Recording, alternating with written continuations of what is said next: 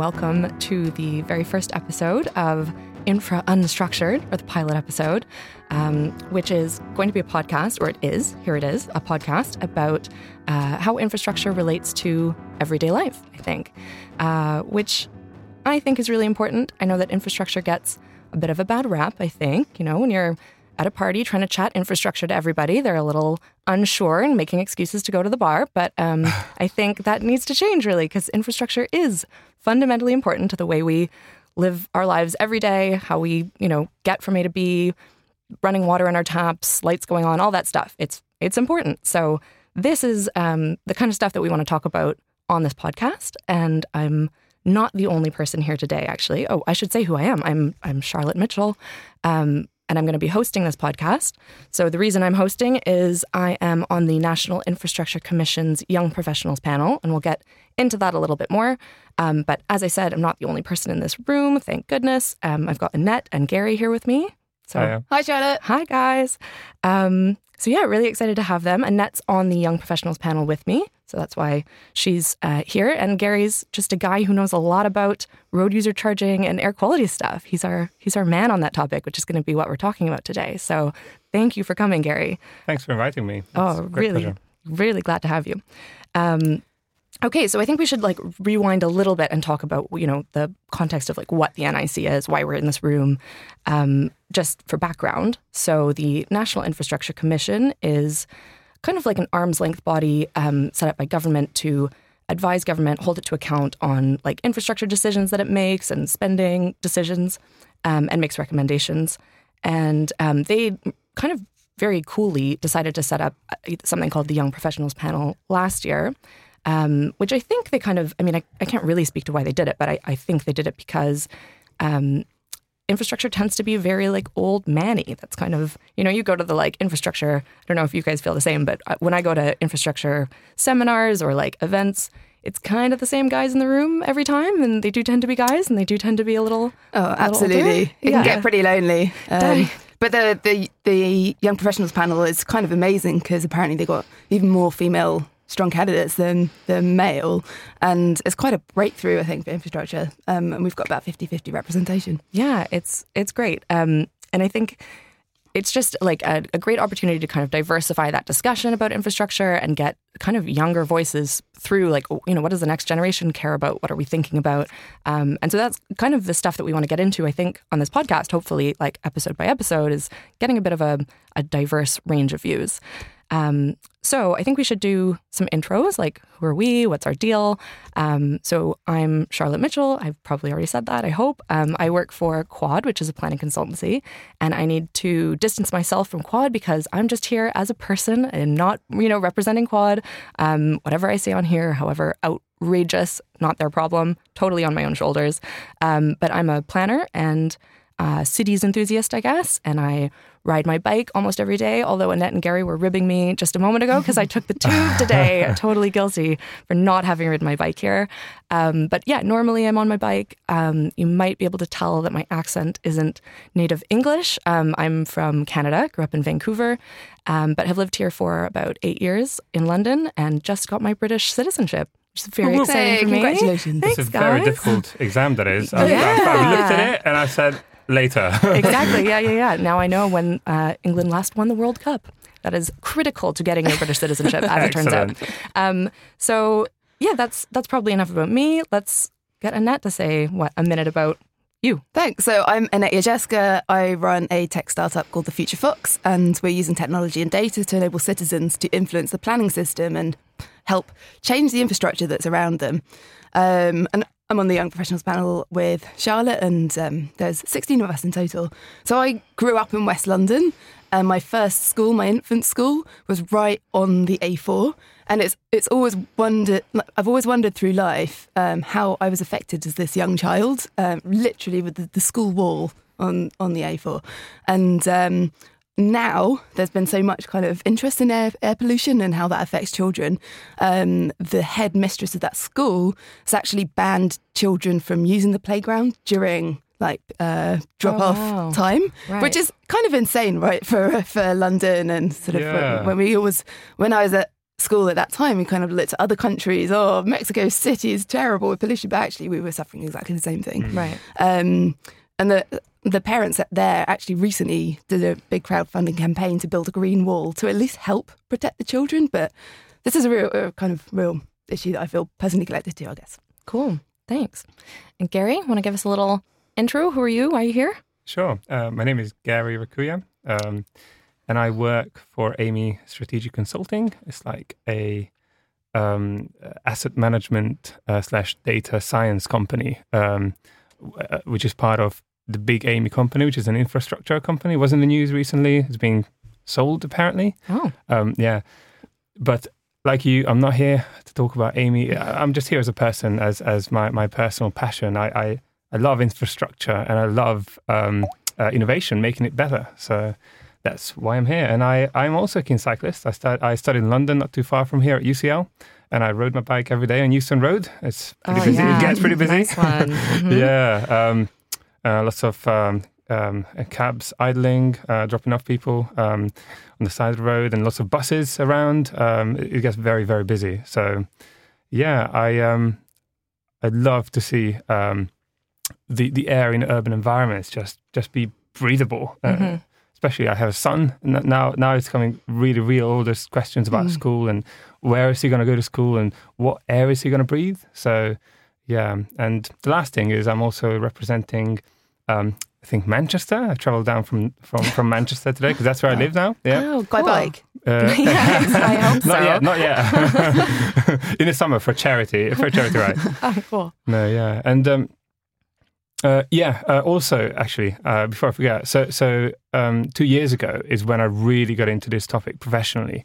Um, when I um, I came across this question uh, for the Wolfson Economics Prize, Yeah. uh, which asked how can we pay for better, safer, more reliable roads in, in a way that's good for the economy, good for the environment, and good for people. And like that question, I just it just absorbed me for for almost like an entire year. Um, it's such a huge challenge. I mean, you're trying to square a circle because if it's good for the environment, then it's bad for people, and it's bad for the economy. If it's good for the economy, it's bad for everyone. So it's like How, do you do you- balance these things? yeah, how do you make it work? So I Yeah. think that's why I'm invited, really. Yeah, no, definitely. Um, but did you? So you won that prize. Was that just you? Like it was an individual entry, or did you work with a team So to do that? the way the way it worked is that I I didn't when I when I saw the question I didn't actually um I didn't actually think of winning at all. I thought, oh, the shortlist actually gets quite a nice reward already, so Mm. I may be able to make the shortlist. Um, and and yeah, that was just me and actually my, my wife. Uh, she's a PhD uh, student, and she did the proofreading on, on final night Oh, in cool. classic classic student Yeah, style. you know, of course, yeah, last minute, until last minute, up until the very last deadline. exactly. Nice. So um, that was that was um, that that was uh, just me and my wife, and and then after I got shortlisted, I, I, I um, these these doors opened up, and, and I got got to know some some incredible people, Mm. uh, and Amazing. and Steve Gooding, who's the who's the um, uh, who heads up the uh, RAC Foundation. Um, he he's been very very critical in getting Miles better, uh, which is this proposal, um, into shape, and, and ultimately uh, ended up winning the prize. I think. Yeah. Very cool. But like that was, I mean, that's a really big deal to win that prize, right? Like I know they've the Wolfson Prize like recurs and and people talk about it. Like in planning, there was one uh, year where they they the Wolfson Prize was about. Um, uh, garden towns, I think, and like Yeah. in planning, everyone Yeah. was talking about it. You know, what's going to be the winning entry. So, like, to have someone who's won that prize join us for our pilot episode, oh well, couldn't be more chuffed. It's incredible. yeah, it is. So we're really, yeah, really happy to have you here.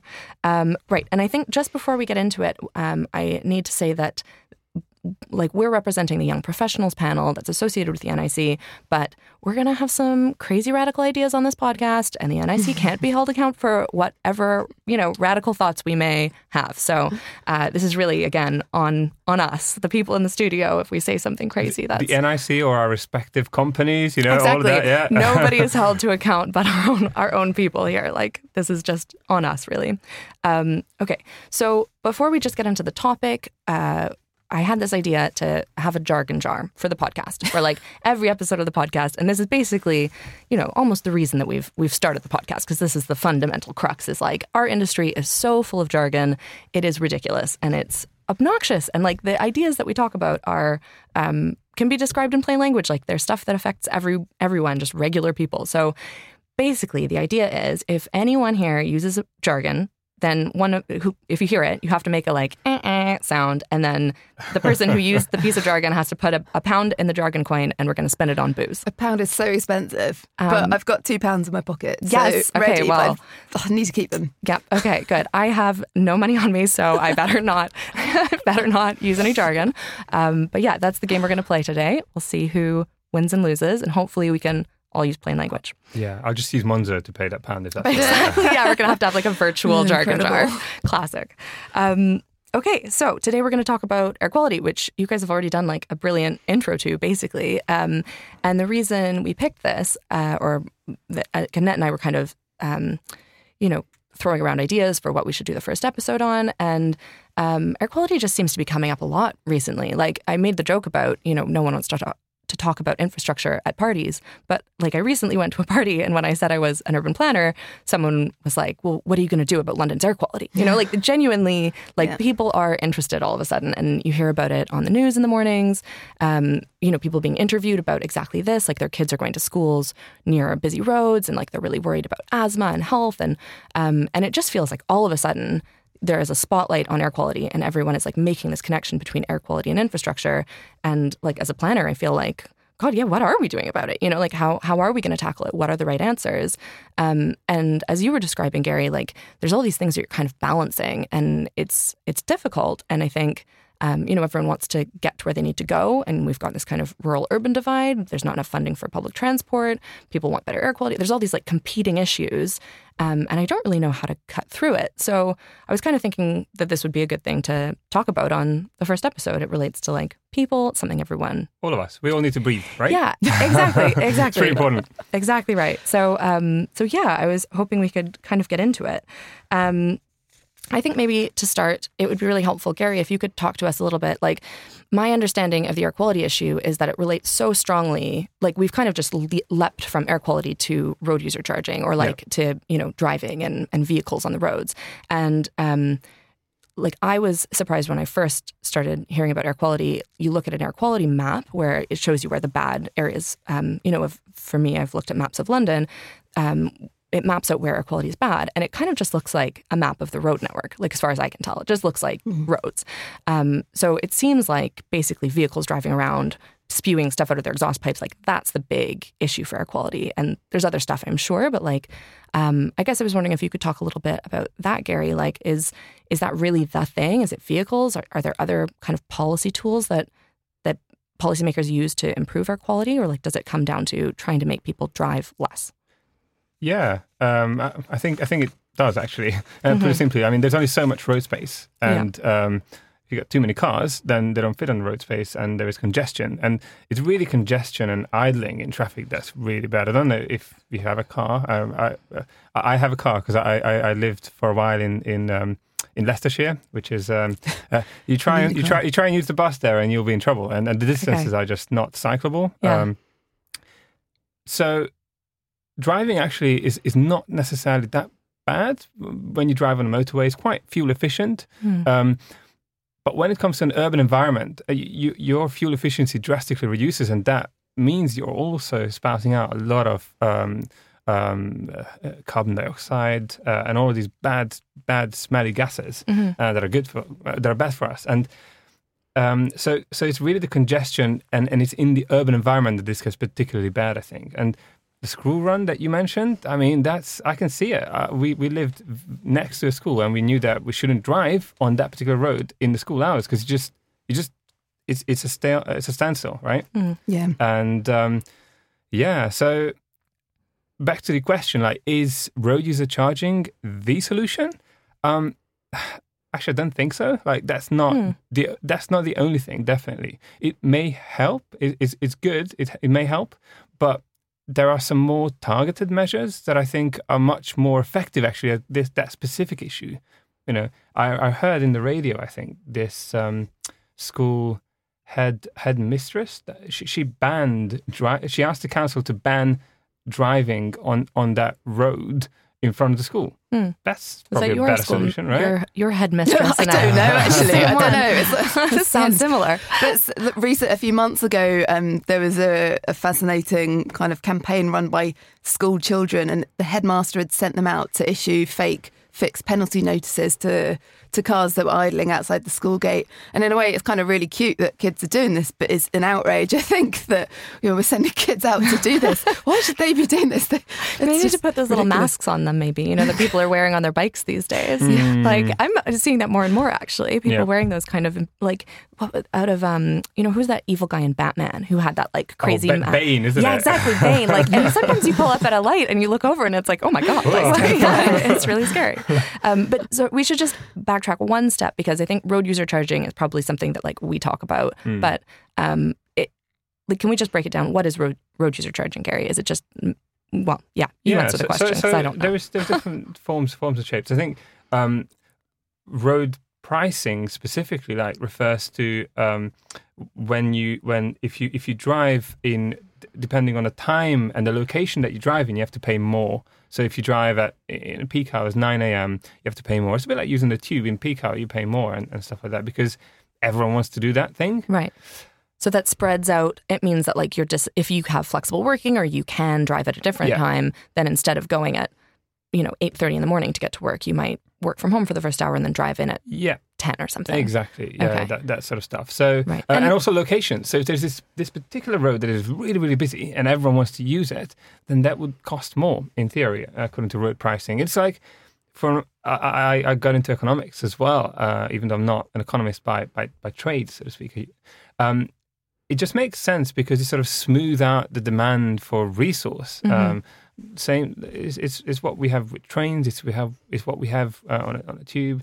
Um, we have it for electricity, right? Um, with Economy Seven, you know, you pay more during the day, uh, you pay less during the night because you know Mm. a few people use it. So, Yeah.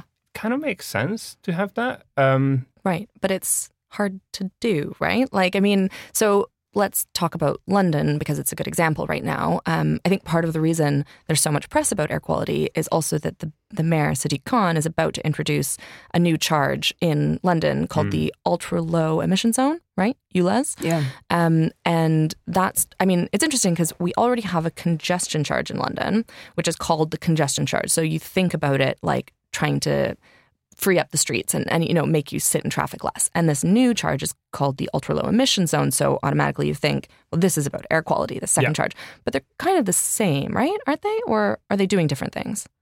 I think they're doing slightly different things because um, for congestion charge is the same for everyone. I think um, uh, so. It's, it's like a flat daily rate, uh, Mhm. no matter what you drive. And the ultra low emission zone is is is it sort of you can drive you can drive if you have an ultra low emission vehicle, right? right? Uh, okay. Yeah. Yeah. Yeah. So it's it's targeting dirty vehicles basically. If Yeah. if you have an old car and it's spewing out a bunch of black smoke at the Yeah, back yeah, of it, like it's going to cost you a bunch of money. Whereas if you're in uh, an electric vehicle that is clean, then you're allowed to drive on the road, Yeah. but you still get hit by the congestion charge. Yes. Yeah. Yeah. and then there's the geographical scope. So congestion charge is only around, I think it's zone one. Yeah. Um, so it's just for the densest parts of the cities. And Boris Johnson, when he was mayor of London, he he well originally there was a plan to extend that congestion charge zone because it actually worked in reducing the traffic. Um, but then he he decided not to go ahead with that extension. Um, but the U, the ULEZ, the ultra low emission zone, it mm-hmm. covers. I think is it up to the north and south circular, or, or think it's so, yeah. re- re- it's across the A whole wide of area. London. So it's, Okay. it's really going to have this huge impact on the whole population. Right. And I think it's really interesting, like to me as a cyclist, knowing that, you know, it's so difficult to get this congestion charge in place because politically it's really difficult, right? You've got people who like to drive and that's their habit and they don't really want to pay more money to drive on a road where they feel like they already pay their taxes. And, you know, it's it's hard to get these things kind of through politically. Um, but so we've got this congestion charge in the central area of London. And when I ride my bike, I am still amazed at like, it's not like the streets are, you know, empty and free for me to ride my bike at all. Like it's still, there's, you know, you're r- rammed with taxis and buses and, and Ubers and cars. And um, I guess I'm wondering like when the ULEZ comes into effect, is that going to actually change the way the roads feel? Or do we think it will continue to be, you know, people will just kind of adjust their beha- behavior and pay more for for using the service of driving I- on the roads? it's interesting guesswork, isn't it? Like, I, I reckon. I, yeah. Can you please predict the future? oh, of course. I mean, that's what I do, right? exactly. Um, I don't think much will change in terms of congestion. I think it will probably stay the same. It will maybe shift some people into electric cars. Um, most people probably will just pay more. Um, it's, Right. And then when they when they think about their next car. Uh, in however many years that is, that then they may actually consider that. I, I think. I think it's. I think one of the major issues with, with cars is that you know you have to have such a huge upfront cost, right? I don't know, a few thousand pounds, uh, and then that's it, right? And then you feel like if you're not using it, then you're wasting it. You know, Mm-hmm. You've literally just wasted your money. So Yeah. So you yeah. think people drive more because they've they've got a car? Like, n- yeah. I mean that makes sense. I suspect that the ULEZ will have an impact on the amount of trade vehicles coming into London or the the um, you know the, the engines that they have. So it's kind of it's a way to incentivize uh, uh, businesses changing their vehicle technologies to lower I agree with that. emissions. Yeah, and that's a really good that, point. that's going to have a big impact because actually it's it's the uh, it's like it's the business vehicles for business use that actually make up quite a lot of the congestion and the sort of the air pollution that comes out of it. Mm-hmm. Um, whereas a lot of citizens, you know, people living in London, yeah, if they if they're going to have a car anyway, I mean, it's expensive enough to live in London as it is. They're probably going to pay this charge and whatever. Right.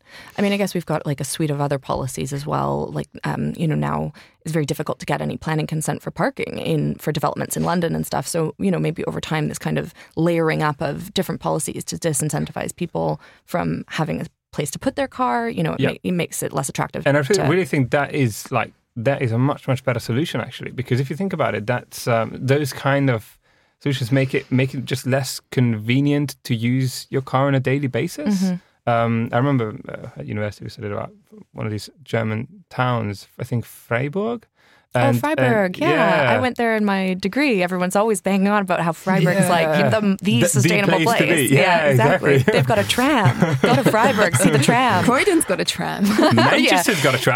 Oh, uh, yeah, I mean, we could have gone to Croydon, but we went to Freiburg.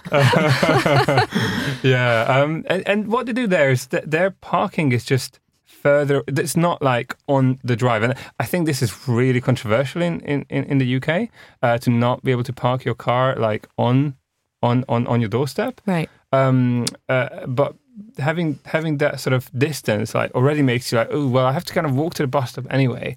I have to walk to my car as well. Well, I don't. Just I'd rather just sit on the bus, isn't it? Yeah, yeah, yeah. I don't have to drive it. Yeah, it's kind of exactly. nice. Yeah. So, can we talk about um, like it's I guess uh, easy to kind of talk about like making it harder to drive, but you sort of hear that you know the conversation on the other side is like, well, I have to get to where I'm going. I you know I, like you can't just make it harder to drive and Yeah. not make it easy you know provide an alternative right like so i i think about that a lot like w- what do we do with the funds that we get from these charges that's one question and then two is like how do you kind of create that like a healthier cycle of like taking away something from people now it's harder for you to drive but we're going to make it easier for you to get to where you want to go somehow Hmm. I think that that is very very difficult. Actually, you, Mm. you definitely have to provide alternatives, and and they have to be good alternatives. It's not just like it's things that whoever's thinking about them would actually use themselves. You know, and I Mm-hmm. think that's always a good measure. Like, okay, they say, well, we- we've we've put in a bus line for you. Well, would you get on the bus? Um, probably not, but Mm. you know. It's there for you to use, so it has to be appealing alternatives. I Yeah. think. I think if you're talking about London, then I mean we've got amazing public transport, and it, you know most people live within a good walkable distance to Yeah. some some mode of quite regular public transport. is a totally different scenario in other parts Rural of England, in especially, particular. yeah. and, and Scotland and Wales. Um, I think Manchester's getting better, so they have. Like London's quite unique because Transport for London kind of manage all of the bus networks, whereas um, in Manchester they, they haven't had that ability to do so. But I think so they're, they've got like they're a bunch of different bodies Yeah. managing So it's- transport. It's hard Oh, to we, we can have a separate podcast about that. I think I really enjoy having yeah, sorry. okay right that's a whole other a kettle of fish separate beast. Yeah, yeah, yeah. um, but in terms of you know encouraging people to to use alternative modes, that's kind of a key thing. Yeah. Um, yeah, rural is a whole other issue. even in London, you do hear about, you know, people. I, I constantly, especially coming from Vancouver, um, I'm amazed by London's transport. I just think it's like the best thing ever. It's incredible. Every time I go and I'm squished like a sardine onto the tube, I'm like, this is a miracle. Like I'm so excited about it. But you hear people complaining about it all the time that, it, you know, the tubes are too full, they're at capacity, like it's ridiculous. You've got to wait for multiple trains to go by to get onto them. And I, I don't even know actually if, um, uh, it, like, alongside ULEZ, is there something that Sadiq Khan is saying, like, and we're providing all of these public transport improvements to make it easier for people who now can't afford to drive Mm. in the city or can't afford to buy a more um, a lower emissions vehicle or something? Do, do you know? Um, I'm not too sure about what exactly is planned. Do you know anything? Um, no, Okay. because well, I think you know the bus network is pretty good. Yeah, it- and the tube network. I mean, there's great. ongoing kind of investment in increasing It's a capacity. capacity, yeah, And so there's the upgrades. Crossrail, um, yeah, which is going to have a, a huge impact on. eventually. Wha- One of the issues, though, is that often everything goes to the center, and when you look at the ULEZ, it's like it's quite wide, Mm-hmm. and so the periphery is may not be so well served unless, of course, you're on a periphery and you're trying to go towards the center. Right. But if you if you're in a periphery and you you're trying to go Moving to- around in moving that, around, outer circle. that's yeah. actually quite tricky. And yeah. yeah, I agree that the buses are, are great, and I and I and I personally use them in Manchester. We, we live on a bus line next to next to the bus stop, and it goes Mm-hmm. straight to the city centre. Twenty five minutes. I've got no issues with it, but I think um, culturally there was like, oh, you take the bus? Well, I- Totally. Yeah, Yeah, there is it's really interesting. I was looking at um, for one project that we were I I was working on in Cambridge, talking about the kind of the mayor in Cambridge is. Um, uh, well, I guess in, in Cambridgeshire and Peterborough for that kind of wider combined authority, it's looking at you know what they can do because Cambridge is notoriously clogged up with traffic. Congestion's really bad. Um, even though people love to cycle, it's got this like great cycling culture, but actually congestion is a huge problem there. And so um, the mayor is looking at what they can do for a sort of urban transport network. And you know, anything on rails is really expensive. So with infrastructure, as ever, it's like, oh god, this is going to cost a fortune. How are we going to fund this thing? Um, and buses are much more affordable. And so they were kind of looking at the culture of public transport, though, and it seems like people just don't really like, you know, people don't get excited about buses. Like it's hard to brand a bus, even like a great bus network, as like an exciting new yeah. Infrastructure network just because it's a bus. So they were like looking at all these things, like putting a pointy no- nose on it, making it go on its own. You know, like how can we turn a bus into something exciting that yeah, people yeah, like yeah. It's get like, "Ooh, jazzed that's a- about? look, at, look at a bus. yeah, yeah, exactly. And it's That's like true. if it's a tube, people are stoked, and if it's a bus, people are like, wah, wah, like whatever. It's so bizarre. It is. I think. I think it dates back to. Um, I heard someone say this. Um, I think it may have been Margaret Thatcher, Yeah, but it was I met, Thatcher. Yeah, it's, it's tw- in, in, if you're 26 and you're and you're still on the bus, you essentially failed in life. really? It's quite, it's quite, it's quite Did harsh, isn't say it? that? Yeah. That's But very harsh. so, someone said that actually it's like it's it has been attributed to her, but she may not have said it. But anyway, it doesn't what if really you've matter. got one of those seats at the top, you know, on a double decker at the front, Oh, at I the top? love the I top feel like you're seat. winning. It's the still. best, you know? honestly. Yeah, exactly. That's, That's actually how, okay. how I kind of got into cycling though, because I was I was using the bus a lot in sort of a local area, and then it was so slow, and it was just like there's only a few cars cruising coming around, down the isn't road. Yeah, and I was like, oh my god, I could just cy- cycle this, and then you realise, yes, cycling is much faster than the bus, and it's it's just much more pleasurable. It is. unless you get that front seat. exactly. Then that's that's yeah, they should they should winning. actually probably have uh, sort of premium tickets for that seat. You know, Maybe there should be exactly like differential charges for Just kidding. premium Bus seats. user charging.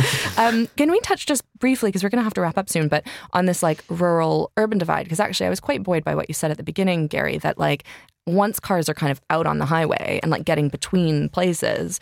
That's not as bad for air quality as actually, you know, cars sitting in, in a city getting stuck in traffic and idling away. And um, because something I worry about all the time is, um, well, all the time, maybe that's uh, a bit of a stretch, but anyway, something I, I am concerned about. Yeah, exactly. Is um, like how we make this work for people who live in areas where it's actually just really hard to get into the city. You know, someone who lives out in the country, that's they we want people to be able to choose where they live and not have to live in dense urban environments if they don't want to.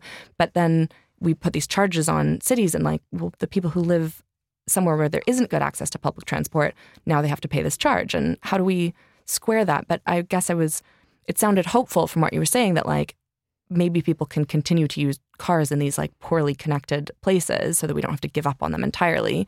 Um, but when you get into a dense urban environment, that's when we need to get people out of cars and using other modes of transport. Is that broadly right, or do we need to Yeah. think more about rural areas? I think yeah, I think geography is, is, is hugely important in, in all of this, um, which is actually one of the things that so so um, uh, M- Miles Better. At some point, we thought about um, uh, about sort of a, a, a, national congestion charge and like variable pricing everywhere, but mm-hmm. it is just not necessary. It's an overkill. Uh, it makes it hugely complicated. So, so have like a really f- like simple simple scheme for everyone, which is not uh, miles per actually isn't variable charging. It's just is purely distance based and, mm-hmm. and vehicle type based. But then what it allows you to do is have like j- different things for different geographies. And a good example, I think, is Cambridge. Um, we we were going there, um, I think, one time because um, uh, my wife was doing a PhD there for a short period of time, mm-hmm. and um, there's park and rides around the city, right. um, and we cycled around, so we knew it's pretty it's pretty hectic in in in, in cities. It's full of cyclists, uh, which is great. Uh, it's how I want it to be. Yeah. Um, so I went to the park and ride side, and it was it was okay, but but there was there was a barrier there to be overcome. Oh, we need to get out of your car before your destination. But actually, in reality, it's very rare that you can drive directly to where you need to be? Because yeah. like the, the odds of finding parking you know this is, yeah, this is right through the myth. front of the restaurant yeah. Yeah like some, I think it's probably from the from the movies right? Where you're just like, yeah, there's totally, no, no one anyone in the restaurant right? You just roll up you just hop out. Uh, how many movies have we seen where, where the guy just like pulls up on the side of the road jumps out does something in a restaurant and goes back? It never happens. you're like oh. no, exactly. You're circling the block looking uh, for so like you your find one as, oh it's, it's like it's, it's, I'm not allowed to park here you know for whatever reason yeah. Um, yeah. I guess so. yeah, in Las Vegas and Los Angeles and places where there's loads of space, it's kind of a different case. And then you can yeah, even San Francisco, it's completely different from there. Like there's just no no space, and you do have to yeah. drive miles to get a parking space. Yeah.